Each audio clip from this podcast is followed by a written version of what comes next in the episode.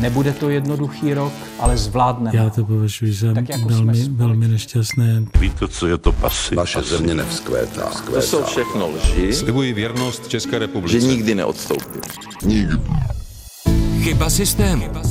Detektor problémů české společnosti. Když se podívám na nejvýraznější debatu z nedávna po videu Andreje Babiše o tom, že se nedokáže napít z Coca-Coly, kde má přišroubované plastové víčko. Spalovací motory jsou jediná věc týkající se klimatické krize, kde berou politici chudé lidi vážně. Tak jaký je plán České republiky na dekarbonizaci individuální dopravy na venkově? Jestliže někdo říká Green Deal znamená zákaz spalovacích motorů, tak někdo jiný zase může říct, bez Green Dealu vám vyskne studna. Ti lidé v rámci stávajících kapacit mají vlastně jako rozhodnout v podstatě o budoucnosti České republiky na příští dekády. Ochrana klimatu je teďka velká příležitost. A právě si myslím, že na to lidé budou slyšet víc a nebudou nás tak vypínat v tom vysílání, jako když budeme znova a znova mluvit o těch tajících ledovcích a stoupajících hladinách oceánu. Uslyšíte na začátku něco strašného, ale nevypínejte. Chyba systému. Česká společnost v kontextu i v detailu. S moderátorem Českého rozhlasu Janem Pokorným, novinářkou Apolenou Rychlíkovou a komentátorem Davidem Klimešem. Dobrý den, natáčíme 19. září v týdnu, kdy se Český rozhlas zapojil do Evropského týdne udržitelného rozvoje projektem Udrž to 7 dní pro planetu. Moderátor tohoto podcastu přijal několik výzev, jak se říká, stal se jednou z tváří projektu při vší skromnosti. Kromě jiného přislíbil, že po nějakou dobu omezí na jídelníčku maso a uzeniny. Ilustrativně v reportáži radiožurnálu popisuje, jak nakupuje na farmářském trhu a pak vaří lečo. Kromě několika typů na skvělé vegetariánské nebo veganské restaurace mu přišel e-mail, v němž se píše, že mám přestat propagovat zánik civilizace. Naším dnešním expertním hostem je sociální a environmentální psycholog Jan Krajhanzel. Dobrý den. Hezký den. Který také vede mezioborový tým Institutu 2050.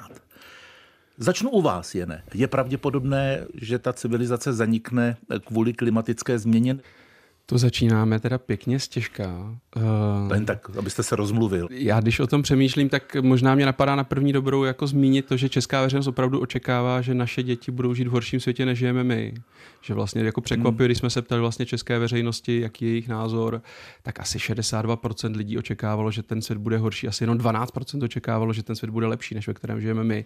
Takže lidé mají různé druhy obav, některé jsou spojené s tím životním prostředím, ale některé jsou spojeny právě třeba s válkou dneska hodně tady v prostoru střední Evropy. Já sám jako nemám tenhle fatalismus moc, moc rád se přiznám, protože mám pocit, že nám vlastně bere jakýkoliv prostor pro to hmm. nějakou motivaci se o něco snažit. O že něco to vlastně usilovat. nemá cenu, protože to stejně jednou zhasne. Přesně, máme to za pár. To říkáte nebo? Ne, to právě říkám, že podle téhle logiky bychom to měli za pár a potom by nemělo smysl se snažit. Jasně. Zaznamenali jste, Apoleno Davide, že to letošní vesměs horké léto přimělo víc lidí přemýšlet o klimatické změně a jejich důsledcích, než kvůli přimělo k tomu i vás? Můžu začít mým aktuálním zážitkem, který e, mám stále v hlavě a to, že jsem o víkendu před natáčením tohoto podcastu byl v Českosaském Švýcarsku, vypálený les, a samozřejmě vidím, jak neuvěřitelně tahle katastrofa postihla celou tu oblast. Jasně, e, to je něco, co bylo nakonec jsme zjistili způsobeno šíleným člověkem, ale je vidět, jakým způsobem něco, co si myslíme, že je tady na pořád, to znamená nějaký lesy, nějaká louka, nějaká řeka, tak jakmile se prostě výrazně změní, tak jak to brutálně postihne celý ten region. Prostě nejezdí lidi do těch penzionů, nejezdí do těch restaurací a vlastně to okolí se z toho bude zvedat ještě docela hodně dlouho, si myslím. Nejenom ta příroda. A to jenom říkám, co vlastně udělalo to horké léto. Kromě toho, že to bylo prostě nesnesitelné, tak prostě ti, kteří se těšili na nějaké dovolené, někdo se těšil eh, na to, že bude mít pěkné tržby ve své hospodě, ve svém eh, penzionu, tak prostě všechno se to proměňuje. Hmm. V tomhle si myslím, že ta zkušenost v nás nějakým způsobem zůstane, protože jedno léto zapomeneme, ale to asi tady on za nám poradí, kolikáté už to bylo léto, kdy možná si neuvědomujeme ten základ eh, té klimatické proměny, ale uvědomujeme si prostě, že ta naše dovolená je zase nějaká těžká. Apoleno. Já jsem už někdy před čtyřmi lety dělala pro českou televizi film, který se eh, jmenuje Češi jsou výborní houbaři a já jsem vlastně v něm se snažila popsat, co znamená klimatická katastrofa v kontextu České republiky. Takže pro mě ta horká léta, která jsou následována povodněmi nebo nekonečným přívalem dešťů, což je taky velmi eh, typické. Myslím si, že letos to v úzovkách nejvíc odskákalo Řecko. Tak já už jsem nějak na to připravená. To ale uh, neznamená, že si neuvědomuju i nějakou svoji pozici, kdy, co by mladý člověk, vlastně tu situaci zvládám ještě dobře. Jsem, musím říct, upřímně ráda, že už nemám úplně malé děti, protože jedno z mých dětí uh, bylo narozeno koncem května a v těchto vedrech si moc neumím představit, že bych s ní, co by novorozencem chodila ven. Mám 95-letou babičku, je vlastně nepředstavitelné, že by ona trávila v těch vedrech pobyt eh, venku. A to jsou situace, které mě dostávají vlastně do úvah nad tím, co můžeme všechno udělat, nejenom z té individuální, ale i z té systémové hmm. roviny, abychom vlastně umožnili těm lidem, kteří jsou zranitelnější, nějak normálně žít a normálně fungovat třeba během léta na ulici. Experti říkají, že debatovat o tom, zda změna klimatu je nebo není, už nemá smysl, protože je to dáno a ověřeno. Co když ale je to to základní, co lidem pořád chybí? Co říkají vaše výzkumy?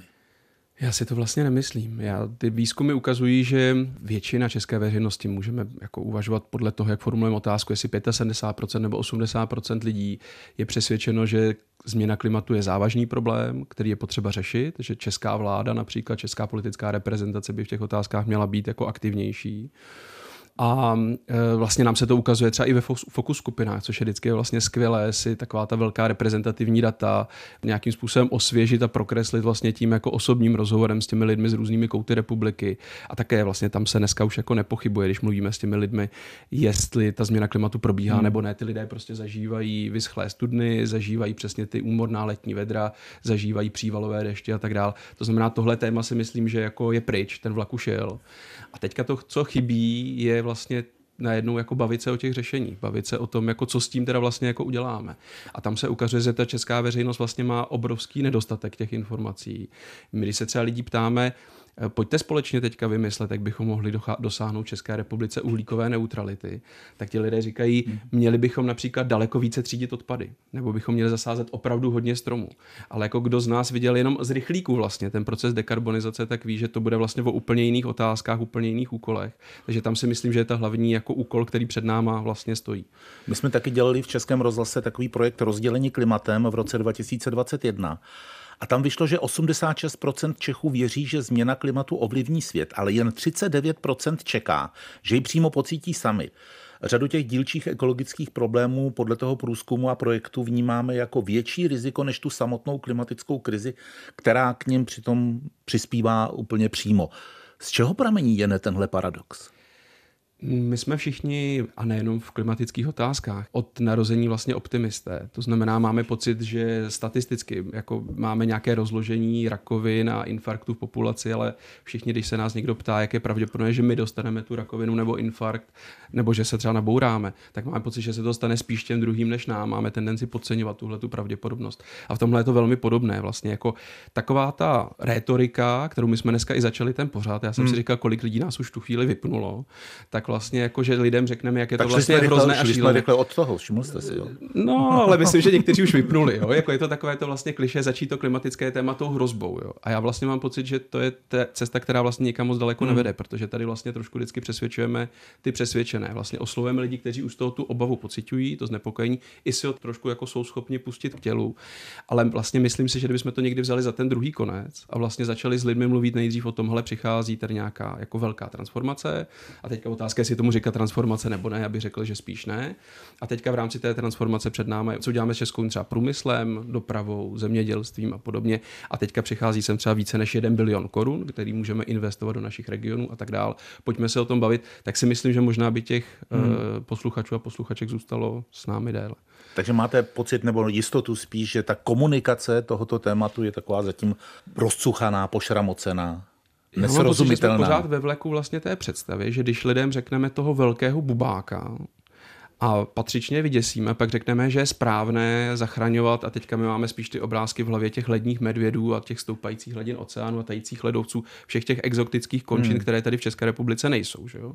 A když těm lidem řekne, pojďte se s námi chovat jako Mirkové dušíni, pojďte být správní, pojďte nakupovat na farmářském trhu, pojďte třídit eh, odpad. Takže vlastně jako z tohohle hlediska máme pocit, že vlastně ty lidé do toho půjdou a budou také správní, hmm. jak my jim navrhujeme. Ale myslím si, že často je spíš jako potřeba hledat nějakou motivaci i pro tu skupinu lidí, kteří nejsou tak altruisticky nastavení. Změna klimatu a komunikace toho tématu. Jak eh, to vidí David? No, já to vidím eh, stejně v tom smyslu, že eh, nemá smysl přesvědčovat přesvědčené, ale zajímat se o to, jakým způsobem dosáhnout té opravdu masivní většiny v té společnosti, abychom dokázali zvládnout lépe či hůře to, co je před námi. A v té chvíli skutečně jenom strašení nepomůže, naopak může odradit a pro mě vlastně těch pozitivních příběhů tam může být strašně moc, tak eh, pořád Ukrajina brání svoji zemi proti Rusku. Už jsme zapomněli vlastně úplně na ten příběh.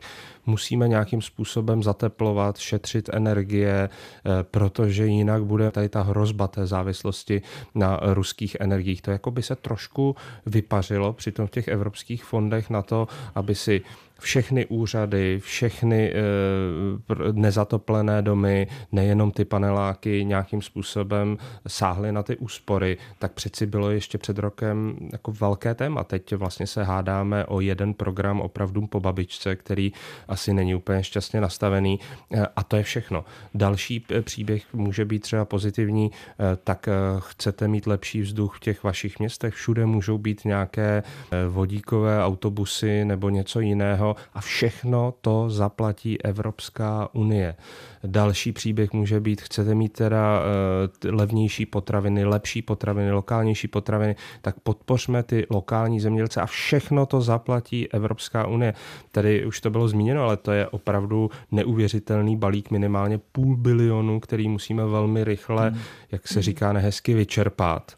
Takže těch pozitivních příkladů je strašná spousta. A když se podívám vlastně jako na nejvýraznější debatu z nedávna o něčem ekologickém, udržitelném, no tak podle mě to byla úplně neuvěřitelná debata po videu Andreje Babiše o tom, že se nedokáže napít z Coca-Coly, kde má přišroubované plastové víčko.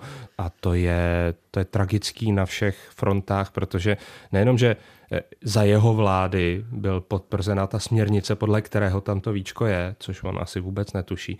Ale druhá věc je, že to je tak neuvěřitelný detail, že když pak eh, přijdeme za těmi lidmi a řekneme, chceme opravdu jako dost něco velkého, tak oni si vzpomenou to jenom na ty víčka. Ne na to, že mají zateplený dům, že jezdí rychlým, pohodlným a ekologickým autobusem po svém městě a že nakupují dobré potraviny, které dokáží udržet nějakou vodu eh, na prostě ekologicky obhospodařovaném nějaké zemědělské krajině. Takže tohle všechno jde, máme na to peníze, jenom opravdu někde selhává ta komunikace.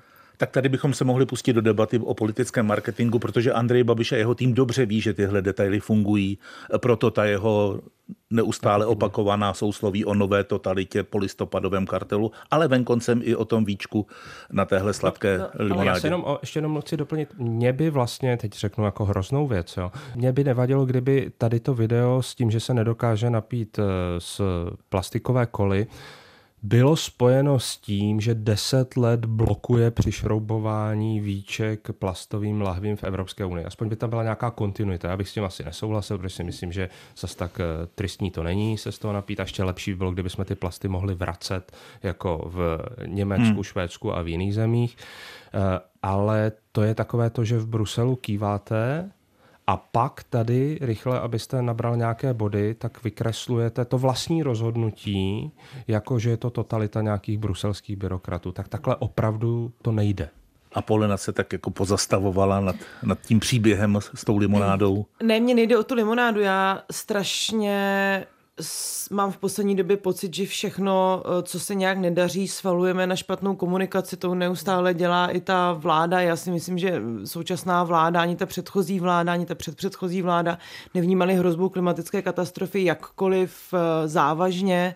Nějakým způsobem je to i odrazem toho, jak se třeba obsazuje ministerstvo životního prostředí. To je naprostá popelka, podobně s kulturou úplně na okraji politického zájmu. Vlastně nikomu moc nezáleží na tom, kdo tam bude sedět myslím si, že eh, ta situace s Víčkem se dá třeba přirovnat k tomu, jak, jak, jak jiné strany třeba brojí eh, proti ekologičtějším automobilům nebo zaspalovací motory. V tomhle, myslím, ODS si vlastně v nějaké absurditě s Andrem Babišem nezadá. My se tady tváříme vždycky u té situace kolem spalovacích motorů. Já tomu trošku tak z legrace říkám, že to je spalovací motory jsou hm, jediná věc týkající se klimatické krize, kde berou politici chudé lidi vážně, že si berou za takové rukojmí. V mnoha jiných ohledech jim na těch chudých lidech absolutně nesejde. Tohle je nějaký moment, kdy se k ním vztahují. Ta třídní otázka bude neskutečně důležitá. Otázka toho, aby se z ekologie, a to si myslím, že možná je v té společnosti trošku přítomné, nejenom, eh, aby se z ní nestalo něco, co je nám diktováno z vrchu, to znamená, musíme vlastně posilovat ty alternativy tak, aby fungovaly i ze spodu, musíme vytvořit nějakou kooperaci, ale taky dát těm lidem eh, nějaký příběh, že oni nebudou stát na tom okraji ve chvíli, kdy se tady budou zavádět ty změny. Oni nebudou ti, kdo na, nebudou mít na to ovesné laté na náměstí Jiřího Spoděbrat, oni nebudou ti, kdo nebudou mít na ty drahé veganské potraviny a, a tak dále. Hmm. V tomhle myslím, že docela zajímavé v tom výzkumu rozdělení klimatem, klimatem. projektu bylo vlastně vidět, jak třeba úplně nejchudší lidi do nějaké míry fungují udržitelně, protože ta, což jako nechci, aby tady znělo jako nějaká oslava chudoby, to fakt rozhodně ne, ale že oni už mají nějak integrované ty strategie, jak šetřit a tím pádem prostě třeba zamražují si ovoce, recyklují kelímky od jogurtu sami vlastně nějak. Ale to jsou věci, které se dají do té společnosti vnášet, ale jak říkám, nesmí to mít tady ten rozdělovací charakter, což třeba u těch spalovacích motorů je naprosto viditelné, přitom je to jedna z věcí, bez kterých se nepohneme. A ten stát do toho musí investovat, tak to je.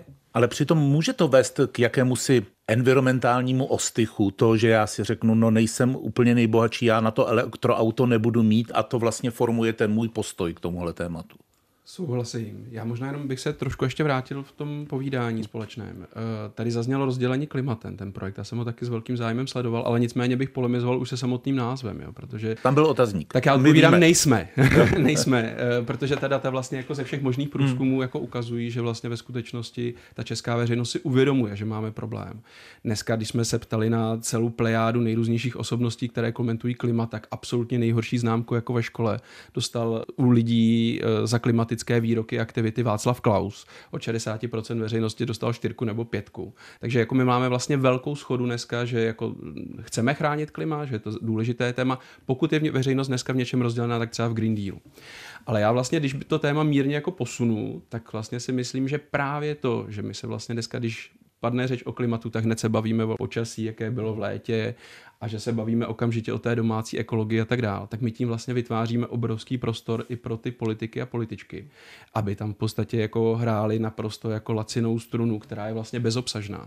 Že stačí prostě, když potom e, zahřímá právě zmiňovaný třeba Andrej Babiš, že máme, chceme znovu motýle a s, ministrem bývalým Richardem Brabcem někde jako nějak eh, vrací sisly do přírody nebo něco podobného. A vlastně už je za ochránce přírody, ale vlastně my bychom se opravdu měli bavit o tom, čemu se říká říká dekarbonizace. To znamená, pokud tady řešíme tu sociální hmm. otázku, tak třeba velmi často se směšuje jako role automobilu ve městě a na venkově, protože vlastně pořád to bereme, že je správné omezovat jízdy autem ve městě, že prostě máme přejít na kola, máme přejít na hromadnou dopravu. Ale zkuste si představit, když bydlíte, já nevím, 15-20 km od nějakého okresního města, kde máte práci, potřebujete dostat třeba děti 10-15 km jako do školy, tak jaký je plán České republiky na dekarbonizaci individuální dopravy jako na venkově? A teďka to je otázka, kterou bych nechtěl tady dneska společně rozlousknout, ale třeba mám pocit, že oproti třeba třídění odpadů nebo farmářským trhům je zrovna tohleto téma, které bych hrozně rád slyšel třeba u veřejnoprávních médií. A ne při takových, jako řekněme, tematických dýcháncích, ale vlastně při jako konfrontačních rozhovorech, které jsou vlastně vedené s politiky a političkami. Máme za tři roky se bude vlastně započítávat cena emisní povolenky do individuální dopravy a do individuálního vytápění. Jaký je ten opravdu jako třeba plán pro český venkov? Mají ty lidi budou mít kupní sílu na to, aby se koupili třeba nějaké elektromobily? Zvládnou to? A pokud ne, tak jakým způsobem český stát teda bude kompenzovat, pokud jsme říkali, že chceme pomoct těm třeba nejohroženějším skupinám? Stejně tak, jako kdo znáte venkovská stavení, některá postavení před 100-200 lety a máte nějakou základní představu těch technologií, tak víte, jak je strašně obtížné zateplit tyhle ty domy. Jo? 38% těchto domů máme to z našich dat je jenom zatepleno a naopak většina, to znamená nějakých 62% zatepleno není. Jo? A teďka si představte, chcete tyhle ty domy zateplovat u lidí, z nich 50% z nich si není schopno dovolit jednorázový nečekaný výdaj 10 tisíc korun jak tyhle ty lidi mají toto. My třeba víme jako zdát, že třeba teďka ty programy, jako je Nová zelená úsporám a další, které z mého hlediska to většinou vlastně musíme jako ocenit, podle mě to je dobrá cesta, potřebujeme dekarbonizovat kde co, tak přesto tyhle ty programy vlastně dneska čerpají převážně lidi, kteří jsou ve třech nejvyšších příjmových decilech. To znamená, my ještě více otevíráme vlastně ty nůžky. To znamená, ti lidé, co mají peníze na účtu, které mají to cash flow, tak si pořizují ta teplná čerpadla, pořizují si vlastně dneska ty fotovoltaiky. To znamená, jim se do příštích let ještě bude zlevňovat ten provoz a zároveň ti lidé, kteří nemají ty peníze, kteří jedou nějakým ojetým Peugeotem za 10 tisíc prostě, který má samozřejmě enormní spotřebu, který mají takové ty metrové zdi, které opravdu, když zateplíte třeba, tak vám taky můžou splesnit, když to zateplíte zevnitř a podobně. Tak co, co bude s těmi lidmi? Jo? A to si myslím, že je jako téma, které by tady mělo být dnes a denně.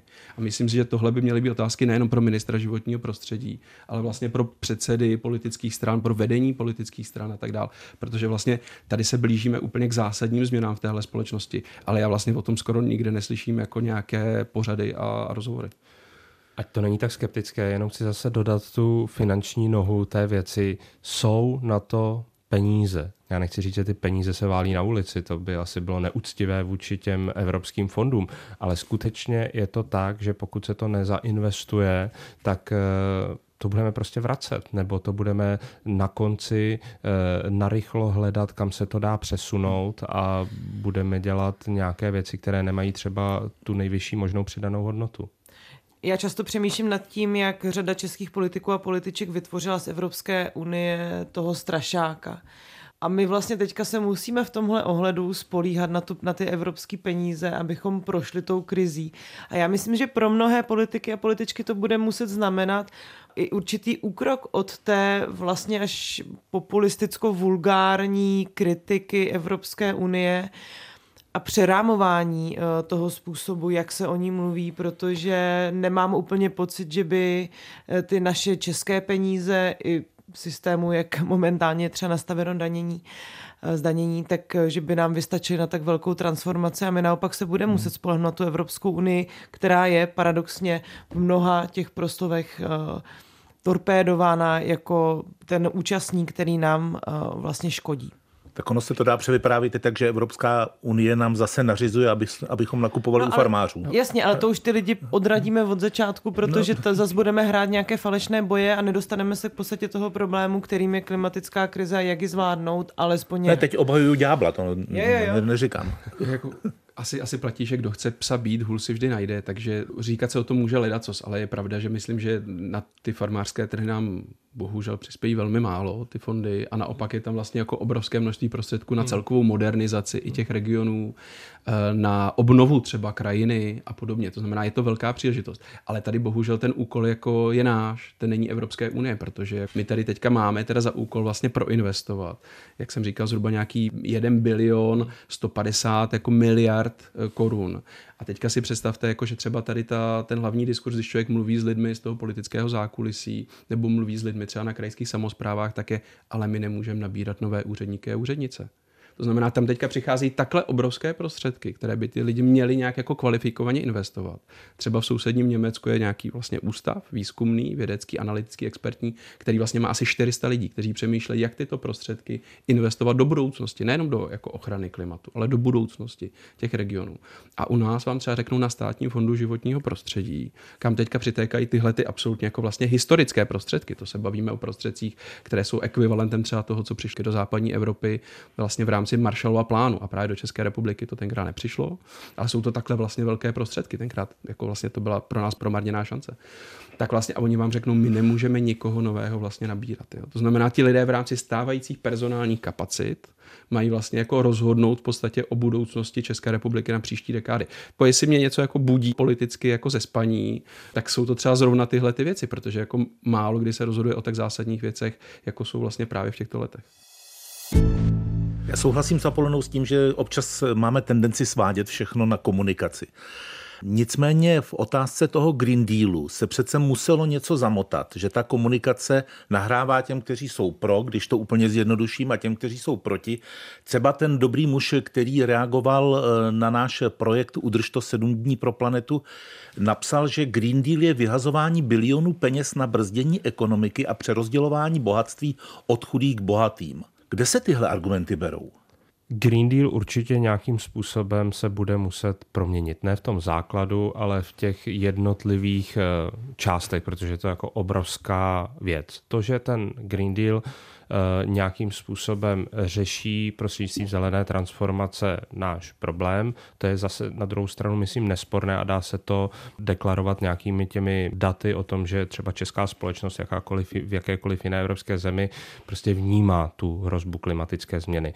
Ten problém z mého pohledu je u Green Dealu už od samého počátku, ještě před všemi těmi krizemi, které si teď procházíme, eh, že jestli se nepletu z výzkumu Česká netransformace, skutečně se tak jmenuje 2022, kde i eh, participoval Institut 2050 a dále STEM, tak že tak deklarovalo pouhá jedno, je pouhé 1% lidí, že se cítí plně informováno o tom, co je Green Deal.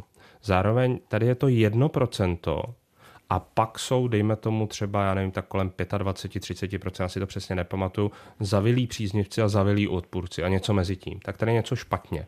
Máme na to názor, ale jenom 1% hmm. se cítí informováno. Konec konců eh, mezi tím jedním procentem se asi ani, ani nenachází Andrej Babiš, když eh, neví, co sám schválil a pak brojí proti eh, výčkám na Coca-Cole. A to je určitě jeden z problémů. Zároveň já zcela chápu, že je to jedna z největších akcí, pro které se Evropská unie rozhodla. Takže myslím, že je důležité to vysvětlovat po jednotlivých částech, ty jednotlivé části obhájit a skutečně je možné, že na některé jednotlivé části budeme mít třeba v tom provedení jinačí názor než některé jiné země. Ale ty cíle musíme naplnit, takže pokud máme jiný názor, že nechceme třeba, já nevím, tak podporovat elektromobilitu nebo něco jiného, tak musíme mít alternativu, kterou ten cíl naplníme. Takže, eh, abych byl konkrétní, dobře, nechceme, aby nám tady jezdili žehličky na kolečkách, fajn, je to přístup eh, Česka, ale my to naplníme tím, že nezateplíme jenom vyžadované procento domů, ale zateplíme 100% domů, což je jako zase neuvěřitelně náročné v jiném ohledu tenhle ten trade-off, tenhle to vyměňování tam prostě musí být, protože jinak nenaplníme ty, ty cíle, ke kterým se eh, čeští politici eh, zavázali, akorát doma se to vždycky bojí říct před veřejností. To je podle mě ta podstata toho Green Dealu. Ano, něco se nám nemusí líbit, ale eh, když se nám něco nelíbí, musíme navrhnout náhradu, protože celkově jsme se zavázali, že někde budeme v roce 2050. Já bych možná ještě jenom dodala, ať se nebavíme jenom na té úrovni národních států versus Evropská unie, je potřeba si uvědomit, že takové strategické plány jako Green Deal nejsou jenom výsledkem nějakého meziunijního kompromisu, ale přece do té klimatické krize a jejího řešení vstupuje celá řada zájmových aktérů, kteří pochopitelně nemají eh, na nějaké proměně toho systému úplně velký finanční zájem. A to je, myslím, důležité si uvědomit eh, taky. To znamená, když vlastně počítáme s těmi jednotlivými složkami v té debatě, tak my jsme doteďka trošku opomíjeli, a říkám to tady jenom tak pro forma, právě různé lobistické skupiny, které opravdu nějakým způsobem eh, nesouhlasí s tím, jakým směrem bychom se měli vydat a bylo by velmi naivní si myslet, že nehrají v rámci té Evropské unie nebo i v, hmm. v rámci Česka velmi výraznou eh, roli v ovlivňování té podoby, ale i v moderování té debaty. Konec konců určitá část uh, oligarchů v Česku napojených třeba na fosilní průmysl uh, vlastní média. Uh, nechci vytvářet úplně tu jednoduchou zkratku, ale je to jistý nástroj v té debatě. David se mnou nesouhlasí asi. No, jak by to jinak no. mohlo být? Tak prostě to ne, je já jsem taková to debata, že nahlas. do toho vstupuje kde kdo a upřímně řečeno prostě kdo nakoupil údajně odepisované uhlí, tak během útoku Ruska na Ukrajinu, tak jsme to pálili o 106, aby jsme to nějakým způsobem zvládli a tihle lidé nějakým způsobem eh, vydělali a ještě nechtějí z té ceny odejít. Já jenom jsem chtěla říct, že je velmi prokázané, do jaké míry se určité firmy s určitými cíly podílejí na vypouštění těchto klimatických dezinformací a ono to má reálný dopad, stejně jako jiné dezinformační kampaně. I proto vlastně třeba ta nálada v České republice je takhle nastavená. Proč třeba takováhle témata jako Green Deal vyvolávají tak emotivní reakce? No tak já si myslím, že právě se můžeme vrátit k tomu, jako proč uh, o tom ti Češi a Češky vědí tak málo, jak vědí a čím je to způsobeno, jako jak ta debata celá je vychýlena. A není to tak, že spíš než dezinformace je tady nedostatek těch informací? Přesně, to je můj jako názor, protože když se podíváme vlastně na ten průběh české debaty, tak vlastně ty dostupné analýzy ukazují, že u nás se ze strany těch příznivců, a já budu říkat radši zelené dohody pro Evropu, takže se o ní jako daleko více jako vlastně mlčí, než mluví. A že pokud o ní někdo mluví, tak jsou to převážně jenom jako kritici. A myslím, že v podstatě jediný nějaký mediální zářez pro to téma zelené dohody bylo před volbami do poslanecké sněmovny v říjnu 2021, kdy vlastně se to řešilo v několika politických debatách před volbami a tam vlastně se ty politici předháněli, kdo jak bude chránit Českou republiku před tím, co přichází z Bruselu. A v podstatě jediná věc, kterou systematicky jelo tenkrát hnutí ano, tak bylo Green Deal, jak oni říkali, rovná se vlastně jako zákaz spalovacích motorů. A já dneska, když dělám vlastně o dva roky později fokus skupiny a mluvím s lidmi a ptám se jich, hele, když řeknu eh, zelená dohoda pro Evropu nebo Green Deal, co se vám vybaví? Tak ti lidé řeknou, zákaz spalovacích motorů. Jo? A hmm. vlastně jako jinak jako ale opravdu nevědí. A já říkám, ono je to poměrně komplexní jako politika. Napadlo by vás k tomu ještě něco jiného, že ona tam je třeba ochrana krajiny, ochrana ovzduší a tak dále, podpora těch regionů, ty velké prostředky a tak dále. Nic, jako ticho. Jo? To znamená, my tady máme situaci, kdy opravdu to téma si vlastně privatizovali hmm. Různé jako populistické, zájmové, ekonomické jako skupiny. A vlastně ti, kteří by to téma mohli nějak zkoušet i hájit, tak jsou jako v lepším případě opatrní, v horším případě o tom prakticky úplně jakoby mlčí. Dá se mediálně, a teď se ptám zde přítomných novinářů, tohle téma nějak srozumitelně převyprávět? Já jsem na 100% přesvědčená, že ano. Proč, se... proč to neděláme? Hm. Napřed bychom se ho museli naučit jednak bychom se to museli naučit, ale jako je to velmi podobné, jako bavit se o tom, proč nejsme schopni dostatečně vyprávět eh, příběhy související s problematickou integrací Ukrajinců nebo věci týkající se sociál, složitosti sociálních dávek. Jo. Někdy ty věci opravdu vyžadují čas, vyžadují prostor, vyžadují peníze a v tom, jak mnohdy bývá nastaven ten mediální systém, to není úplně jednoduché. Vyžaduje tu taky velkou erudici a mně by vlastně přišlo velmi zajímavé a často o tom přemýšlím udělat nějaký mediální cyklus, který by třeba ukazoval, jak tyto návrhy pomohly zlepšit eh, životy v úvozovkách těch obyčejných lidí. A eh, to je něco, co mi v tom hmm. mediálním prostoru velmi chybí. Eh, dalo by se s tím pracovat na mnoha různých úrovních a určitě si myslím, že by bylo fajn to začít zkoušet, protože ono konec konců, aby se ty lidi, ta většinová část té společnosti necítila jenom nějakým pasivním uh, příjemcem těch informací a těch zákazů, příkazů a tě, těchto věcí, tak je nutné jim vlastně poskytnout nějaký prostor pro to, aby oni sami mohli aktivně pocítit, o co se jedná. A to vyprávění těch příběhů může být jeden z prvních kroků, jak to udělat. Davide? Já vždycky chápu, že u takhle složitých věcí na samém vrcholu musí být ta nějaká jednoduchá, vlastně dost vulgární zkratka. Takže jestliže někdo říká uh, Green Deal znamená mm, zákaz spalovacích motorů, tak uh, někdo jiný zase na druhé straně může říct, uh, bez Green Dealu vám vyschne studna nebo nebude voda. Je to zkrátka obojí. Hmm A obojí se dá vlastně dlouhodobě držet, jenom když máte dva, tři politiky, kteří tomu opravdu dohloubky rozumí. Jsou schopni pak k tomu dodat ty jednotlivé politiky a ještě je třeba, když se dostanou do exekutivy, nějakým způsobem řídit.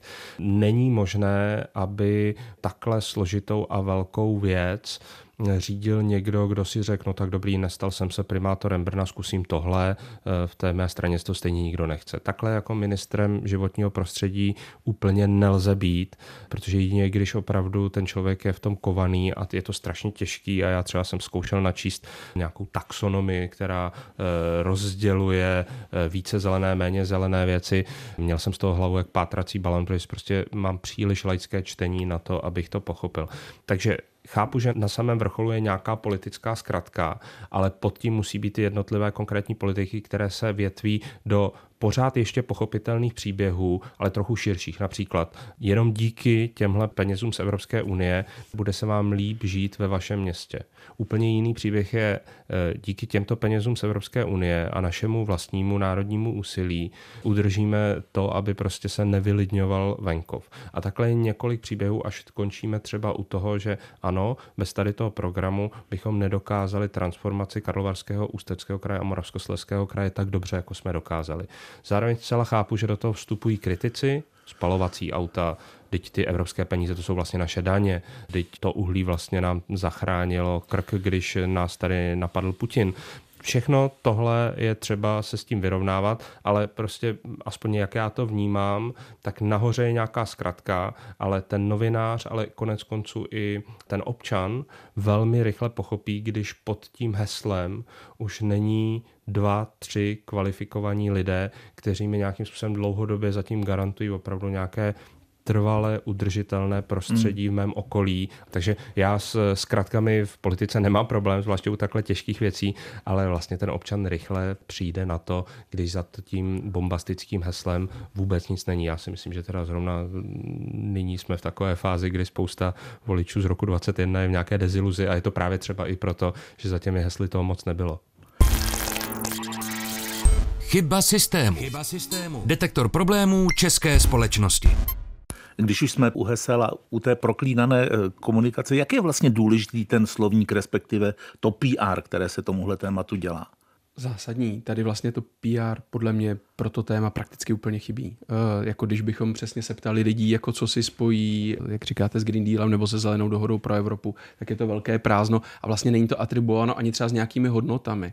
Jo, pro lidi často, než mít nastudováno ty věci do nějakých jako technických detailů, tak je daleko důležitější mít tam nějakou hodnotovou jako e, vazbu jo, na, to, na to téma a to vlastně tady jako chybí. Pardon, co je to ta hodnotová vazba, nebo co by měla být? Já si třeba myslím, že to základní třeba by mohlo být, že jestli ochrana klimatu je jenom jako kličkování před nějakou hrozbou, což já si myslím, že spoustu lidí tohle prohlédne, že řeknou, ale my se tady můžeme jako usnažit e, s naším omezováním emisí a co, co prostě jiné země ve světě a tak dál. Není to celé vlastně jako nesmysl. Ono by to bylo trošku jinak. My, když jsme šli do té debaty, mm. tak vlastně bychom jim ukázali, ukázali, že Česká republika patří v přepočtu na hlavu mezi největší producenty emisí skleníkových hmm. plynů, jako na světě dokonce. Je to, pardon, je to jedna z věcí, kterou ne tak všichni vědí? Jak je to vlastně ano, rozhodně to ví nějakých dohromady 70% jako zhruba hmm. jako lidí. Ale, ale vlastně té by ta debata podle mě neměla primárně být. Podle mě jako opravdu základní by bylo třeba říci ochrana klimatu eh, je teďka velká příležitost. A je to příležitost prostě pro regiony, na které se dlouho třeba zapomínalo a které de facto jako byly vytěženy vytěžovány jako zbytkem republiky, tak vlastně, aby nějakým způsobem třeba i ty evropské prostředky, které přichází, tak aby se tam nějakým způsobem jako vracely. Eh, je to příležitost pro českou krajinu, která vlastně neuvěřitelně zhuntována. Nám třeba v České republice za poslední 20 let zmizela třetina veškerého ptactva z české zemědělské krajiny, o, což, o čemž se zase velmi málo mluví. To znamená, myslím si, že tady je jako celá řada věcí, hmm. o kterých by se jako mělo mluvit. A právě ta příležitost si myslím, že na to lidé budou slyšet víc a nebudou nás tak vypínat v tom vysílání, jako když budeme znova a hmm. znova mluvit o těch tajících ledovcích a e, stoupajících hladinách oceánu. My to musíme u tohohle podcastu nějak e, předeslat před závorku, jo, napsat, uslyšíte na začátku něco strašného, ale nevypínejte. No já bych ráda ještě dodala jenom e, jednoduchou věc, která se týká toho PR nebo té komunikace, když teda máme mluvit o ní.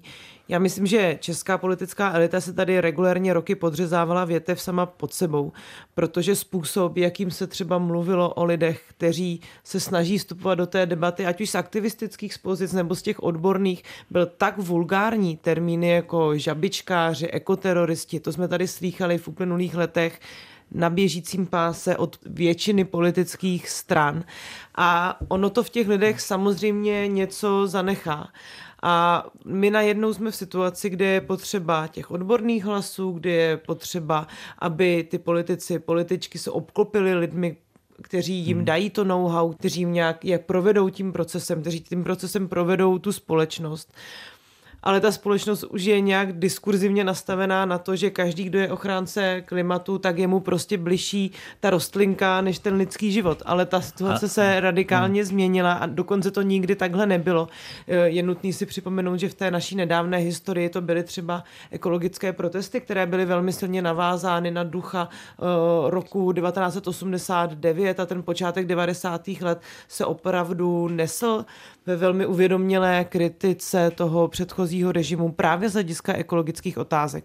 Tam někdy bychom mohli navázat a přestat vlastně o každém, kdo se zajímá o problematiku klimatické katastrofy, mluvit buď hmm. jako o někom, kdo je ten vokísek trpící klimatickým žalem, eh, případně ten ekoterorista a vlastně dát ten prostor i pr k té velké proměně toho narrativu. Jestli to, pardon, jestli to hmm. pořád ještě není tak, že v mnoha lidech přetrvává takový ten obraz ekologického aktivisty, přivázaného řetězem k nějakému stromu na Šumavě.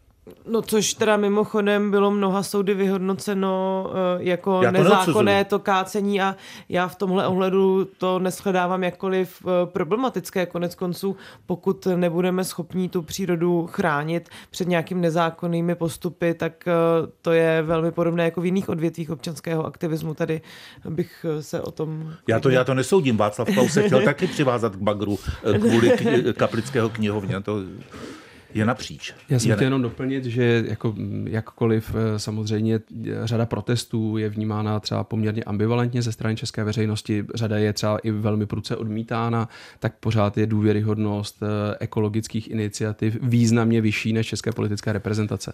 Na to bych jako nezapomínal.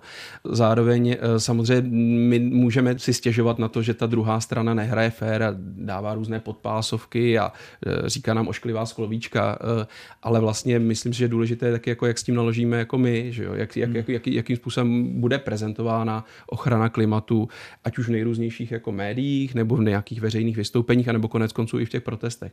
A samozřejmě přiznejme si, že jsou protesty, které pro českou veřejnost jsou jakoby uh, oceňovanější, přijímanější, vyvolávající větší míru důvěry a jsou protesty, které třeba ta česká veřejnost velmi prudce jako odsuzuje. A samozřejmě to je nějaká volba, která třeba před tím českým klimatickým hnutím v těchto otázkách stojí. Ale přesto, kdybych mohl říct jako dvě věci, které mi přijdou jako nej nejdůležitější, které by to téma mohly významně posouvat. Tak já se zase kousek vrátím strašně by bylo skvělé, kdyby opravdu tady bylo nějaké jako rozšířené, rozsáhlé jako vzdělávání právě těch, kteří vlastně tu informovanost veřejnosti mají za úkol a to jsou novináři a novinářky. Ty témata jsou mimořádně komplexní a to jako myslím, že oproti tomu nějaké, řekněme, drobničky z poslanecké sněmovny jsou legrace zpravodajsky, jo, ale tady musíte nastudovat mraky věcí z klimatické vědy, z energetiky, z ekonomie prostě, potom do toho samozřejmě vstupuje zemědělství, doprava a tak dále a potom jako samozřejmě ty sociologické otázky a dotkli jsme se třeba třeba těch psychologických a komunikačních. A je to opravdu podle mě vzdělávání na jako desítky, stovky hodin.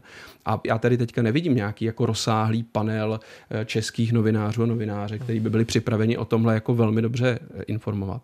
A věřím, že potom, kdyby těmto vzdělaným jako eh, zástupcům médií přišel do studia vlastně nějaký politik, který by začal říkat, že zákaz spalovacích motorů je nesmysl a že nic dekarbonizovat nepotřebujeme podobně. Takže vlastně by to jako začalo být zajímavé, protože vlastně ta otázka logická, která která by přišla, by byla opravdu jako jak chcete třeba jako adaptovat Českou republiku, pokud bychom teďka vzdali veškeré naše klimatické závazky a cíle a Česká republika by se oteplila o 6 až 8 stupňů v průměru? Jak byste ji chtěli adaptovat, kdyby tady najednou hmm. počasí bylo někde jako v Taškentu nebo někde jako v Albánii? Nestrašte lidi, nebo něco lidi. No to jsou reálné scénáře, no, které prostě pokud... Já, jako... tohle taky. no. Takže z tohohle hlediska si myslím, že jako vlastně ptát se dobře, nechcete dekarbonizovat, pojďme si popsat ty ekonomické náklady té adaptace na takhle obří vlastně jako bezprecedentní změny toho toho klimatu, pojďme si popsat ty sociální dopady, bezpečnostní dopady, humanitární a bavme se o tom. A na to bych se třeba teďka před těmi evropskými volbami ptal každého druhého, kdo bude vlastně s, velkou, s velkým nadšením jako schazovat teda zelenou dohodu, tak co teda vlastně nabízí, co má lepšího a s čím by teda přišel. Děkujeme za přípravu scénáře pro předvolební debaty. Já jsem chtěla říct jenom takový forek Aleksandr Vondra má met od manželky. co, co má? Ne, on v jedné z debat kolem klimatické krize vytáhl met od manželky s tím, že i tohle je ta cesta, vytvářet si ten vlastní met. Tak já se na to pokaždé já, vzpomenu. Já že ho někde koupila. Ne, ne, ne, ne, ne, ne, ne. Jejich vlastní. Vlastní met. Tak Teď nevím, jestli po téhle připomínce můžu říct to, co jsem chtěl říct, a to je, že jak tady jsme diskutovali vlastně nějaká ta protestní hnutí, tak já asi tady z této skupiny mám pro ně možná nejmenší pochopení a mám pocit, že některé jako poslední generace opravdu jsou až kontraproduktivní. Na druhou stranu protest patří do demokratické společnosti a vlastně uh, to, na co upozorňuje, jaké volí metody, mně přijde násobně míň podstatné k řešení, než že nějaká politická důležitá síla tři čtvrtě roku před eh, volbami do Evropského parlamentu, kde ten Green Deal bude opravdu jedna z těch eh, věcí, kde se to bude extrémně střetávat, tak si vyvěsí heslo Evropa bez nesmyslu. A v té chvíli mě tohle teda fakt nestačí. Tak nebyl náhodou nesmysl, že jsme roky říkali, že ta energetika nemůže být koordinovaná v těch eh, unijních institucích, protože to je přeci to národní a my si vždycky tu energetiku zařídíme. Až to skončilo tím, že kdybychom nebyli schopni právě na té bruselské úrovni vyjednat aspoň něco, tak před tím rokem nám sem těma trubkama nedoteče už vůbec nic. Jo. Tak já se ptám, co byl teda ten nesmysl. A skutečně je důležité vidět ty proporce. Ano, mně taky některé protesty přijdou úplně padlé na hlavu, byť zároveň chápu třeba to zoufalství těch lidí, ale je to násobně méně důležité, než že se nějaká politická významná síla, která se sama sebe řadí do mainstreamu, snaží urvat volby heslem Evropa bez nesmyslů a ani se nevyrovná s těmi vlastními nesmysly, které prosazovala. Ani neříká nic konkrétního, jak teda ty obrovské evropské peníze tady využít a už vůbec teda neříká, jaký je ten alternativní hmm. plán, tak to mně přijde to mnohem důležitější, protože tihle lidé mají a budou mít moc, budou hlasovat o těch věcech. A tady si s jednou skleničkou medu opravdu jako nevystačím jako volič. Ale zase měli skvělého ministra životního prostředí svého času, abych vzpomněl Bedřicha Moldana. Jenom jedna krátká věc. Eh, jestliže byla dezinformační debata o zelené dohodě tématem eh, českých voleb eh, do poslanecké sněmovny. Jsem zvědavá, jak to bude vypadat v případě těch evropských. Troufám si říct, že se nenajde politik, politička z těch větších stran, který by se postavil za rozumné debatování o zelené dohodě a přinášel by do toho veřejného prostoru s určitým sebevědomím to, že jednoduše potřebujeme implementaci této dohody proto, abychom vůbec mohli fungovat. Obávám se, že se z toho znovu stane v lepším případě kličkovaná zamlčování, v tom horším ostřelování zelené dohody, jakožto možnosti, jak si nahrát ty nejlevnější hlasy. Já budu o něco větší optimista a uh, já budu doufat, blížíme se k závěru, že tohle. se najdou politici a političky, kteří si před těmi volbami nechají udělat kvalitní předvolební průzkumy a v nich uvidí, že jako vlastně řada třeba voličských skupin jako dneska už je většinově nakloněna právě třeba zelené dohodě a rozhodně jako nakloněna ochraně klimatu a rozhodně vlastně volá po daleko větší aktivitě v těchto otázkách. Takže já někdy i si říkám, že vlastně třeba jak tady máme jako takový velký celonárodní fetiš jako třeba jadernou energetiku, tak to třeba vypadá, že to jádro je úplně jako nejmilovanější zdroj ze všech dostupných, ale třeba data ukazují již minimálně 8 let, že vlastně jako nejpopulárnější české veřejnosti jsou obnovitelné zdroje. Takže myslím si, že jako z tohohle hlediska někdy podezřívám ty politiky a političky a ty jejich agentury, které oslovují, jako jak kvalitní data si umí, neumí nebo neumí sehnat, ale vlastně tím, že my to téma děláme dlouhou dobu, já se v té problematice pohybuji 20 let, ty výzkumy veřejného mínění děláme 8 let a vlastně jako jsme specialisté vlastně na tuhle problematiku, tak my vidíme, že tam je jako řada, řekněme, příležitostí pro ty politiky a političky, kteří by se chtěli těmi zelenými tématy zabývat. Když budu úplně pragmatický až cynický, tak vlastně z toho také pro mě plyne před těmi volbami do Evropského parlamentu nějaký optimismus v tom smyslu, že někdo by mohl pozitivněji rámovat eh, ty udržitelné zelené věci. Čistě z té úvahy, že pokud si ANO vybere ostré odstřelování Green Dealu, což je Můžu s tím nesouhlasit, můžu protestovat, to je asi jak všechno, co s tím přilepit můžu dělat. Ano, přilepit ke studiu, tak eh, to Zimmerman neříkal, ale kdyby věděl, tak by to zařadil. Eh, a ještě budeme mít SPD a proti tomu vlastně nějaký jemně odstřelovat Green Deal, nevím, jestli eh, je to úplně ta strategie, kterou ty političní marketéři zkusí a zároveň budeme mít asi dost kandidujících stran, takže oslovit jenom určitou skupinu může být ta cesta na těch 5%. Tak, to byly dvě optimistické věty na závěr od Jana Krajnhansla, psychologa environmentálního a sociálního. Děkuji, že jste tu byl. Od Davida Klimeše. Díky. A Polena na závěr mlčela, což byl vrchol dnešního optimismu a Poleny Rychlíkové, taky za to děkuji. Mějte se hezky a děkuji i oběma posluchačům, kteří s námi vydrželi do konce kvůli tomu alarmistickému úvodu. Mějte se hezky. Nascháno. Díky, nascháno. Slyšeli jste podcast Chyba systému. Chyba. Detektor problémů české společnosti s Janem Pokorným, Apolenou Rychlíkovou a Davidem Klimešem. Všechny díly najdete na webu Českého rozhlasu Plus, v aplikaci Můj rozhlas i v dalších podcastových aplikacích.